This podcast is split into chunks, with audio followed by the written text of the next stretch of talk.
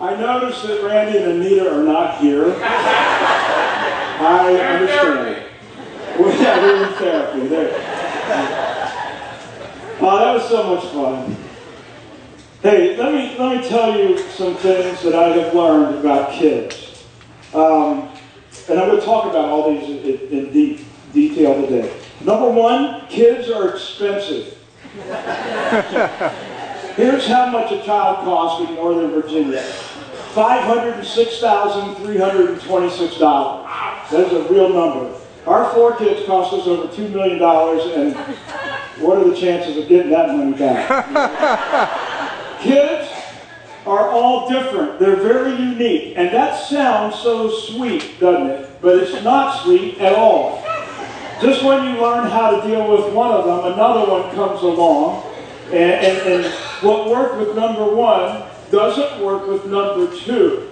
And then number three comes, and then it's three against two. And that's where mental health issues start to show up in parents. Uh, kids, they are out of control. I loved it when our kids were small. You could keep them in a car seat or high chair, lock them into a crib somehow. They had to deal with it. They ate what you gave them. They wore the clothes that you put on them, and everything was perfect until their brain started to develop. At that point, you started to lose control. Now, you can pretend you're large and in charge, but that's part of your mental health issue. Kids are different. They, they are different and, and difficult. I mean, they, they're terribly difficult. The beginning of parenting is called labor, and it just goes downhill from there, as if I were there. Here's something else that I discovered about kids, and it starts to get a little serious here. Um, there's a war that goes on for our children. And I've never minimized this, but I'm more acutely aware of it today than ever before in my life. As I, as I watch families, as I watch children, as I watch uh, the development, the processes, and everything that goes into the home life and, and parenting, there's a war for children. Satan wants to destroy our children. He hates your kids. And this war is not some mental game or something that uh, you know is, is made up. This is not a neutral situation. Parenting is, is in the middle of a battle for the destruction of our children. And so, as I, as I get into this today, I want to talk a little bit. Uh, actually, I want to give you something today to really think about. But I want to start with this out of Proverbs 24 3. It says, It takes wisdom to have a good family, and it takes understanding to make it strong. Really, I've had people talk to me and say, Well, why would you even have kids? I mean, they, they, they look at all the challenges and all the, you know, everything related to it, and, and the question, why would you even do that? And so I, I, wrote down three things that I want you to, you can fill in the blanks here. Uh, these are why we have uh, kids, is what we, why we put ourselves through this. Number one, children are a gift from God. We're told that in Psalm 127, 3, it says, children are a blessing and a gift from the Lord. And so we have to assume that, okay, this is a gift. And some days we feel like it's a gift, and then we have other days. Number two, children, now this is, this is real. Children will help you grow in responsibility and help decrease your selfishness. Children will help you grow in responsibility and decrease and help decrease your selfishness. Philippians 2, verse 3. Don't be jealous or proud, but be humble. Now, this is to parents. Be humble and consider others, like your children, more important than yourselves. Care about them as much as you care about you. Incredible parental advice. Number three, children, and, and there is nothing like this, children will teach you about love. They will teach you about love at a level that nothing else will, if you will allow it. Ephesians 5, verse 1. This is Paul talking about looking at God as a perfect parent, and this is advice for us folks. Follow God's example in everything you do, just as a much loved child imitates his father. Be full of love for others, following the example of Christ who loved you and gave himself to God as a sacrifice to take away your sin. Now, I want us to replace the word others with our children. Follow God's example in everything you do, just as your child imitates his father. Be full of love for your children, following the example of Christ who loved you and gave himself to God as a sacrifice to take away your sin. Children will teach you about love. It is a responsibility. I want, I, am going to read this because um, I wrote it and I like it. It is the responsibility of every mom and every dad to be the leader of your legacy, the spiritual leader of your next generation. It does not matter whether you're a pastor or a plumber. Actually, plumbers make a lot more money. A seasoned follower of Jesus Christ or someone who is just now exploring Christianity. The church is not to be the number one spiritual influence in the life of your child. You are. The church is a great backup. You have been given the primary responsibility to give a spiritual heritage to your children and to their children and to their children's children.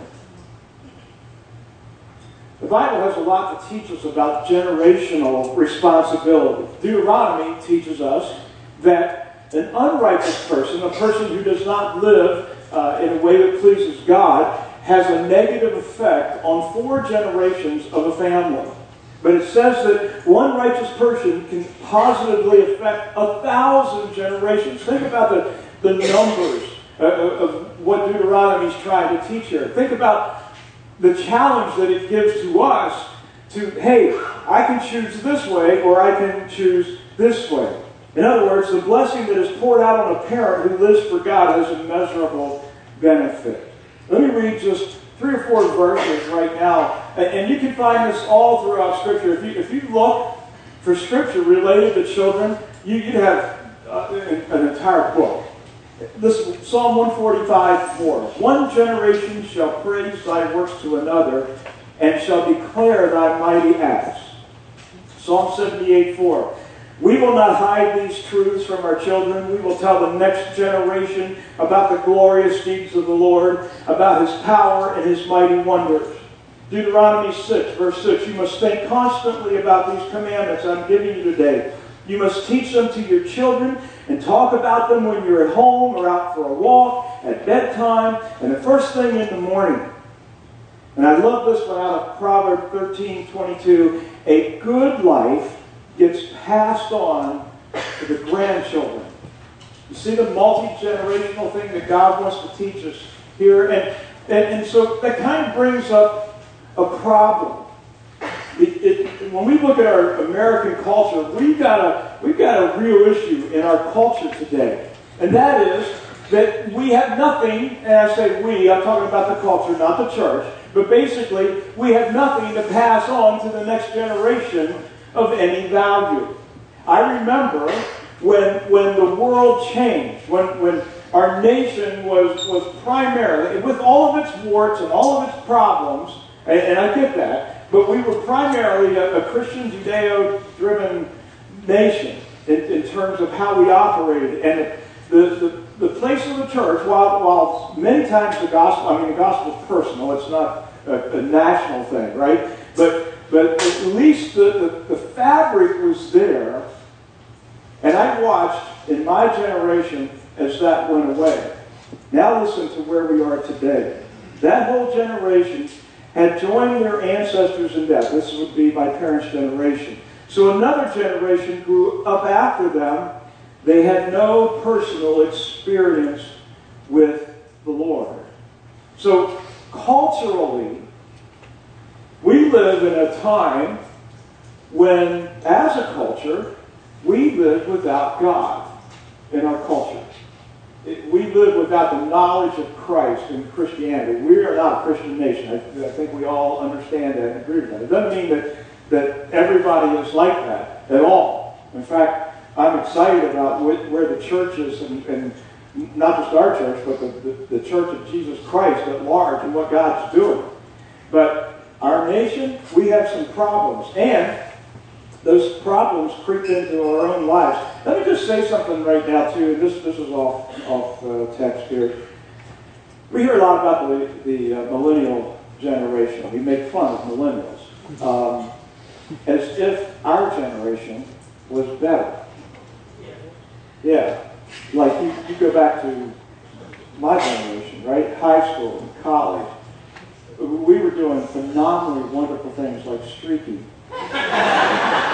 Uh, you know, we, the whole drug scene just blew up in my generation. Uh, you know, Woodstock, greatest music in the world, while we all got disease and everything else. I mean, we weren't that smart, okay? And we're making fun of millennials, but I, I, I would tell you this. Um, I see things in the millennial generation I think is amazing. They're, going to operate differently. They think differently. They're going to say things differently than, than maybe the rest of us. But I see a lot of heart in this generation.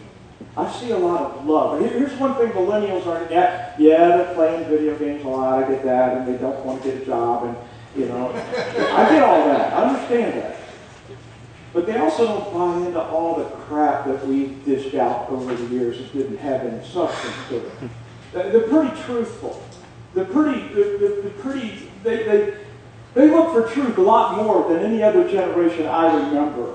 I, I, I'm finding out that the millennials, you know, one, of the, my business, I have a business, and, and uh, part of my, uh, in fact, a huge part of what my business does is insures churches all across the nation for know, property and, and everything like that. And, and uh, we have been learning as an industry that pretty important information. 65% uh, of the people who provide, um, no, the, the, people who provide 65% of the income to churches across this country are 65 years of age and older.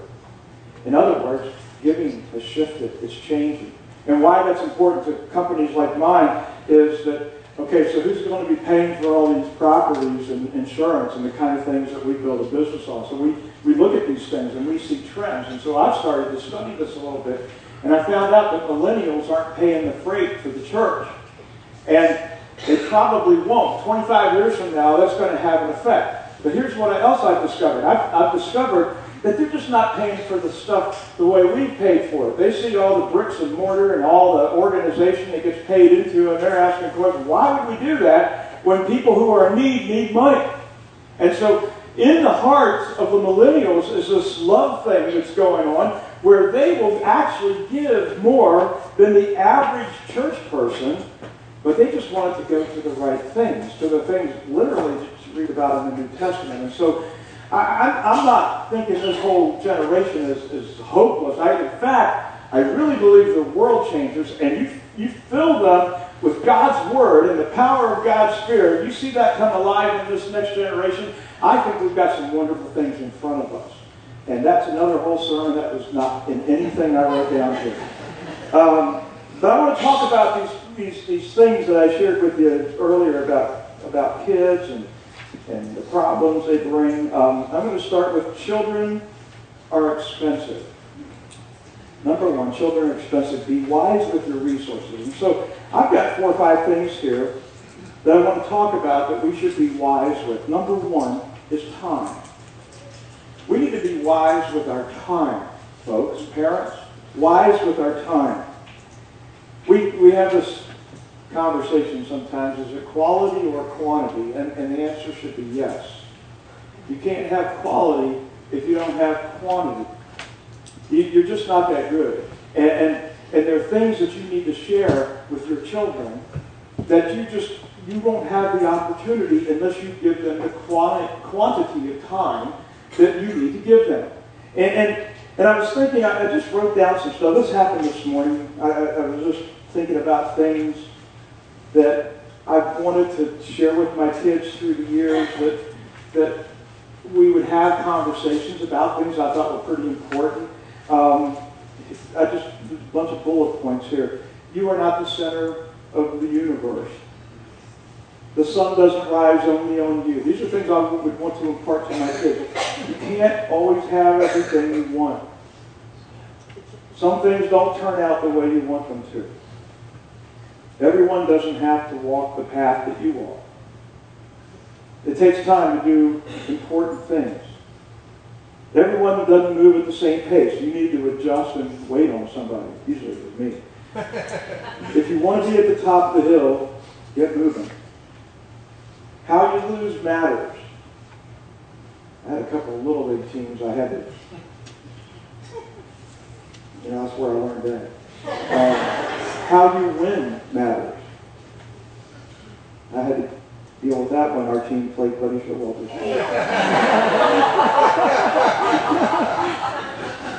if you want to see new scenery, walk over the mountain and then there you can. Um, there are things I value. I, I, want my kids to know that I value and, and, and have valued. Uh, I just wrote down four things here that, it's all so random, actually five. Uh, great preaching inspires me. Corporate worship fills me up. It enriches me. Uh, I love just our time this morning, just, just worshiping. By the way, I know some of you think our music's too loud. They do that for me. My hearing, my hearing's shot. And I tell them I want to feel it.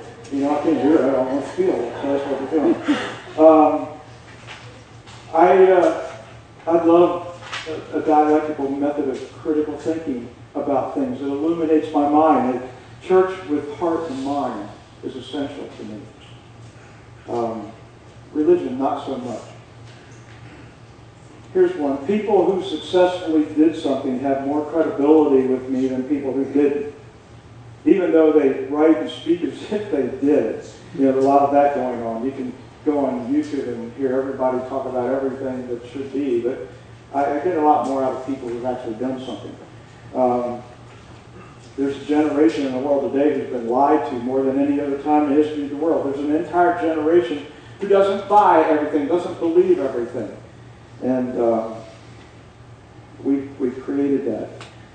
The words of a trusted friend mean more to me than the words of a stranger, no matter how great they are. I, I, here's, this is tough for me because this has been a lifelong lesson. I wasn't made for myself. I had no ultimate joy or meaning in myself. I was made for relationships. And sin is always and ultimately tied to a broken, damaged relationship with God or with somebody else.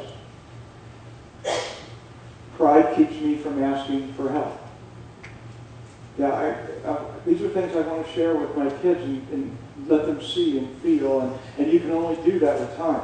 And number five is, and they know this, I say, I'm sorry, a lot. Um, you only get to have these times if you spend time together. Uh, here's another one. Uh, children are expensive. You need to be wise with your money. Invest in the big stuff. You know, I, we, God gives us money, and we get to decide how we want to spend it. And, and so we choose and chose to spend money on our kids, on vacations that were as good as we could plan. Um, we, we had some incredible uh, vacations. We, um, we would spend uh, uh, time uh, making sure that we invested in things that we saw that they were good at and, and, and could benefit from. We, we, uh, we would buy musical instruments based on talent and who they were. And, and we've got four sets of drums. I mean, I don't know what to do with them. We, we, we could open up a drum store. We have keyboards everywhere in our house. And, and, and they belong to our kids. They don't have room for them in their house. And, and so, but but we've invested in things and spent money on things that were important. We, we wouldn't just go take a cruise somewhere. We made everything an adventure. And we spent extra money to do that because, it, it, you know, it wasn't easy. We, we could have put the money into something else, into a, retirement fund or into something else that, you know, another truck, you know, I feel like I've never had enough trucks and whatever. But we've invested serious money into these special times with our children because we wanted to have some really deep relational conversations. And uh, I, you know, um, just just some ideas that that we did. Uh, I took Robert, who who's just an incredible producer kind of kid, and, and, and not kid now, he's 21, but, but just you know musical, musically inclined. He, he just so I took him I just took a trip to Hollywood one time to take him to Eastwood Scoring Studio, the place where they put music to movies. I wanted him to see how that all worked and how, how the whole thing just developed and what an amazing time. And, and we were able to talk about things that we never talked because I just tried to understand who he was and, and build something around him. I tried to do that with every kid. We, we sent uh, Rachel to uh, uh, Joni Eareckson Tada's camp one time because she just had a passion for helping children and being with kids. And what a great experiment for her. And, and we've just, we've really tried to, to put money into our children. Not overly. We're not trying to buy them things because it's fun. We, we invested because we saw who they were and where they needed to go. Uh, here's another cost energy. Having kids is tiring. If you want your rest, never have a child. I promise you. And, you know, it's tougher on the moms earlier. I think it's tougher on the dads a little later. 15 years I coached Little League, carrying the stupid big black bags all over everywhere, from field to field to field, every day at 4 o'clock. And, and it, it was just long, 15 years of coaching baseball because that is God's sport and that's what God wants them to learn. First verse in the Bible, in the beginning, in the Bible. If you're laughing really loud, I know that you're newer here because I've told this joke like 40 times. it's expensive in terms of focus. You know, there's, there's, there's a, a way to be there and not be there. You know what I mean? Where the kids are talking and you're kind of, yeah, yeah, yeah, yeah. Right? But focus on kids, it's expensive. Here's one that I didn't realize for the longest time, and yet I see more and more and more. Having kids is risky. And what I mean by that is um, there's no guarantee. Boy, I hate to even say this, but it's true. There's no guarantee that they're going to turn out the way you want them to. The ROI on this, I don't know what it is. It, it, it, I think it's 100% when it comes to love. I don't know what the percentage is when it comes to to the return, how how it all turns out. Because you can do the same thing for this one, this one, this one, this one, and you don't get the same return. So you make an, an investment, and you may never see the return that you want. But it's high risk. I love what Helen Keller said. She said security is, the most, is mostly a superstition. It doesn't exist in nature, nor, do the children of men as a whole experience it. Avoiding danger is no safer in the long run than outright exposure Life is either a daring adventure or nothing. Man, isn't that true with kids? You just you go for it and pray like crazy. So number one, children are expensive. Number two, children are unique. They're different. Now here's a verse that's been mistaught, and so I, I put it in here in the Amplified Version because I really want you to to get the heart of what this passage of Scripture means. It says, train up a child in the way he should go, and in keeping with his individual gift or bent. And when he is old, he will not depart from it.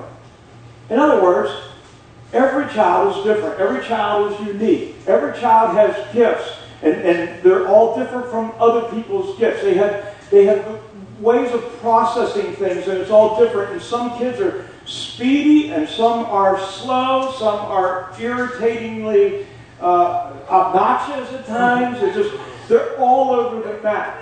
We have four kids. All four of them are totally different. Totally. There's some things that are unique to several, or that are alike with several of them, but not a whole lot of things. And, and, and so I, I'm not going to embarrass our kids by calling these things out because I've got some incredible stories about that. But I will tell you that um, they're all different. And we've had to study them and learn about them and find out what motivates them. And you, you treat them differently because they are different. And, and so you have to take time to study them and figure out who they are. And that's what the scripture's talking about. He's talking about if you train up a child in the way that he's designed or she is created, and you find those gifts and you, you work on those things, that's a job. That means you have to pay attention. You gotta you gotta know who they are and figure out what what sets them off and what gets them charged up and all that kind of stuff. And I love this out of 1 Thessalonians 5. Paul said, My friends, we beg you to warn anyone who isn't living right. In other words, what happens if they get off track? Listen to what he says. Encourage anyone who feels left out. You got to pay attention to that as a parent. Help all who are weak. Not everybody's going to be strong. Not everybody's going to be like you, Dad. Not everybody's going to, mm, you know, some of them are going to be weaker in some areas, and that's okay. Paul says, be patient with everyone. Be patient with everyone. The idea is not to get them to look like you. The idea is to get them to look like Jesus, whoever they are, and however God's created them. Uh, here's one. Uh, children are out of control. children are out of control. So important that we learn this. The first thing that I put there is I must point my child's heart to God.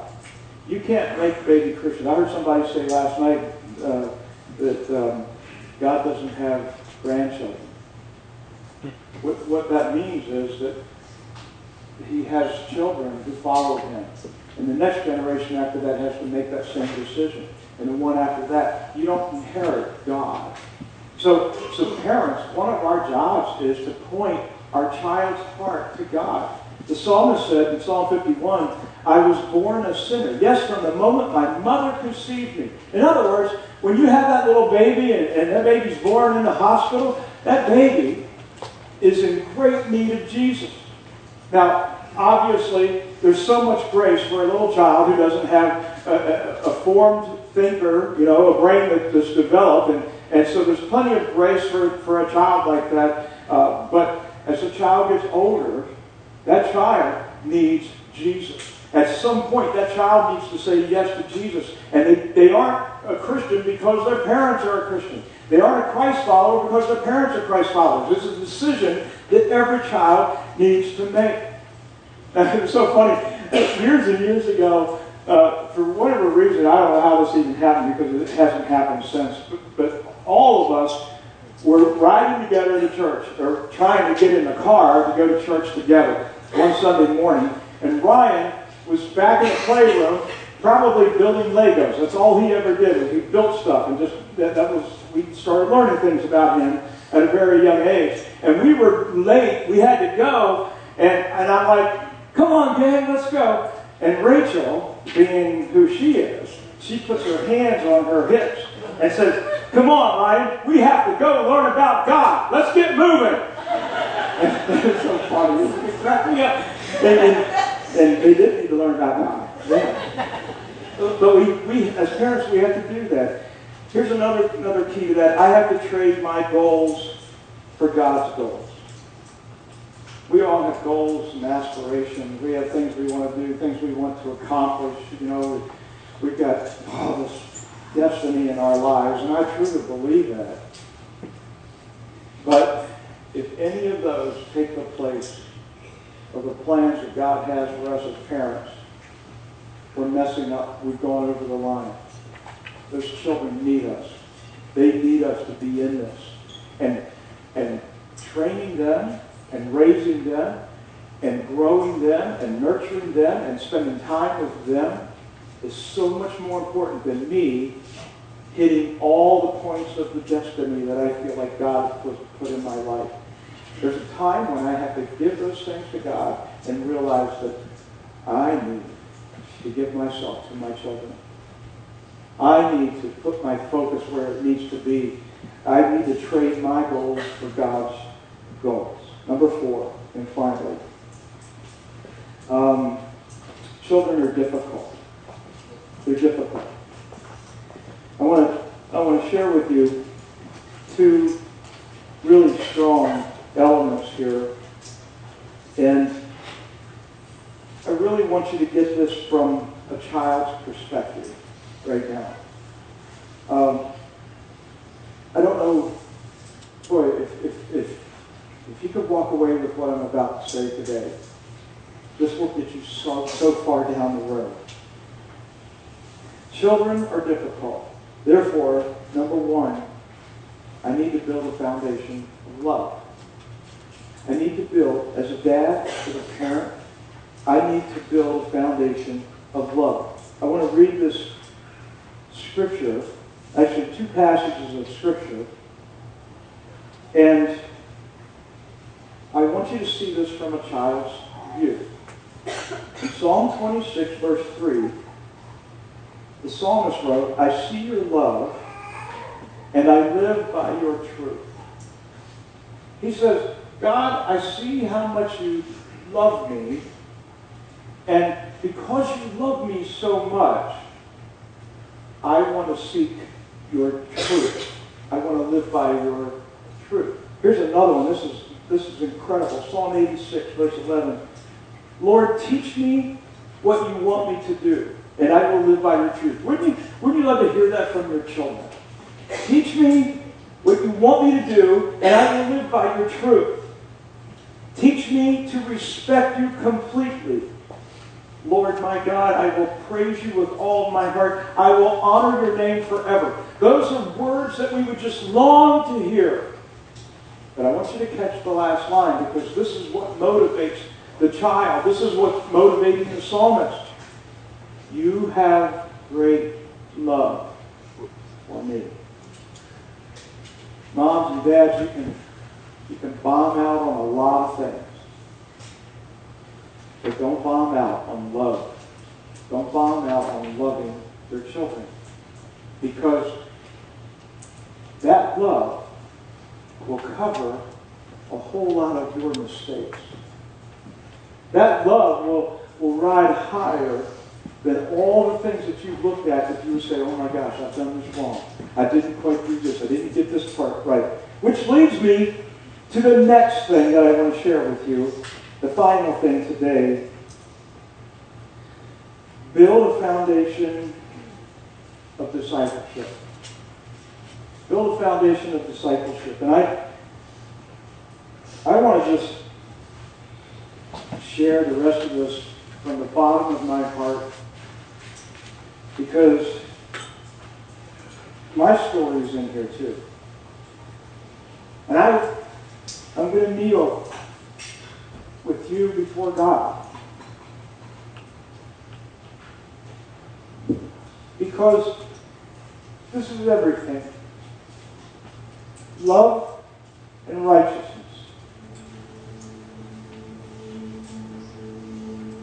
As a dad, there are times I'm wrong, times I didn't do it right. Things I'd like to have back. I'm, I'm a very type A, go crazy kind of person. I designed this ultimate vacation one time. And we had to catch a plane. And we were running late. We're driving down the toll road. And I can't stand it when people pull up to the express lane and then realize they don't have the toll thing in the car. And it happened. And it was like 6 a.m. And I'm like, heck with this. And I barged around, went through the whole thing, and we got there on time. And everybody was like, what, what's wrong with Dad? I've lived a lot of my parenting like that moment where I just didn't do it right. I didn't always say the right things. I didn't, I didn't always be the person I wanted to be. So I thought to close today, I'd like to read this because I want you to feel it too. I want you to sense it too. Out Psalm, uh, verse 101, chapter 101. I will try to walk a blameless path, but how I need your help, especially in my own home, where I long to act like a Whoa. That's where it all matters. I'm a granddad. Four kids, soon be three grandkids. I'm expecting four. Just saying. I want to see them, my kids, suffer like.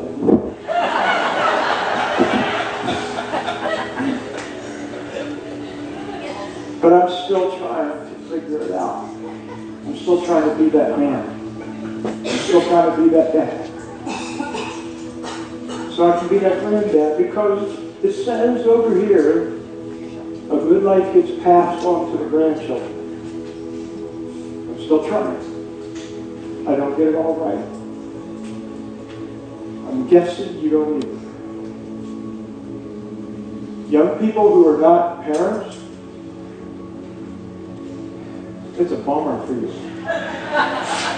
Because you were born to people like me who just don't have it all figured out yet. We're trying. But I'm looking for people who will say, I love you. God, I will follow you. I will try to walk a blameless path, but how I need your help especially in my own home,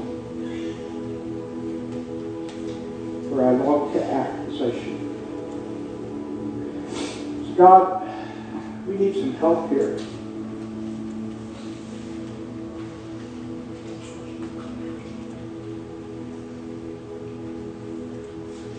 We haven't done it all right.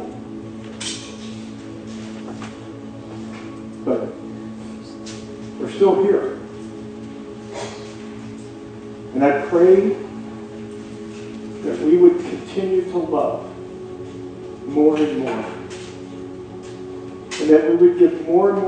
lives to you. And that we would run this race in such an incredible way that it would affect positively generation after generation after generation. Lord, I pray for young parents today who are struggling because they're not getting enough sleep, they don't have enough money, they don't have all the things, and it seems so chaotic right now.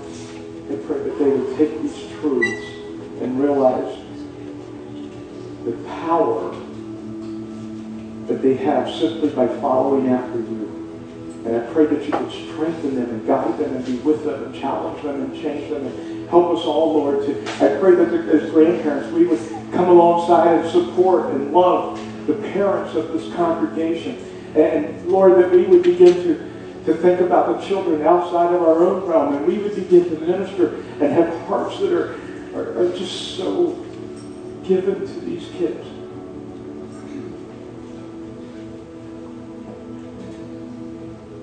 Lord, for those who feel like they've really messed up, I pray that today they would understand that they're still here and there's still time to do things. There's repair that can be made. And that their love and their desire to follow after you could change everything. I'd like you to just keep your head bowed and your eyes closed for a moment. The uh, most powerful component a good parent is understanding what life is about, who's in charge, and what needs to happen. And the reality is that if it weren't for Christ and if it weren't for God's Word I really wouldn't have a whole lot to share with anybody today because everything that I believe is wrapped around my faith Christ. But what a place to be.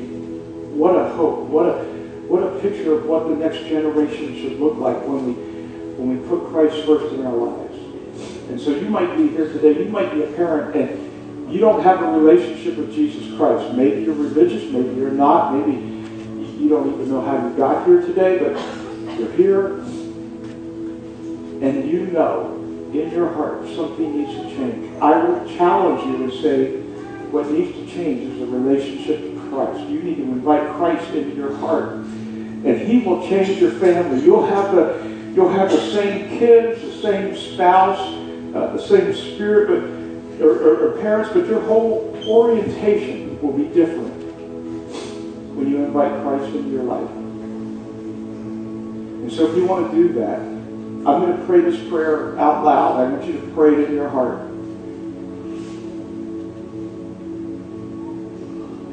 Dear Jesus,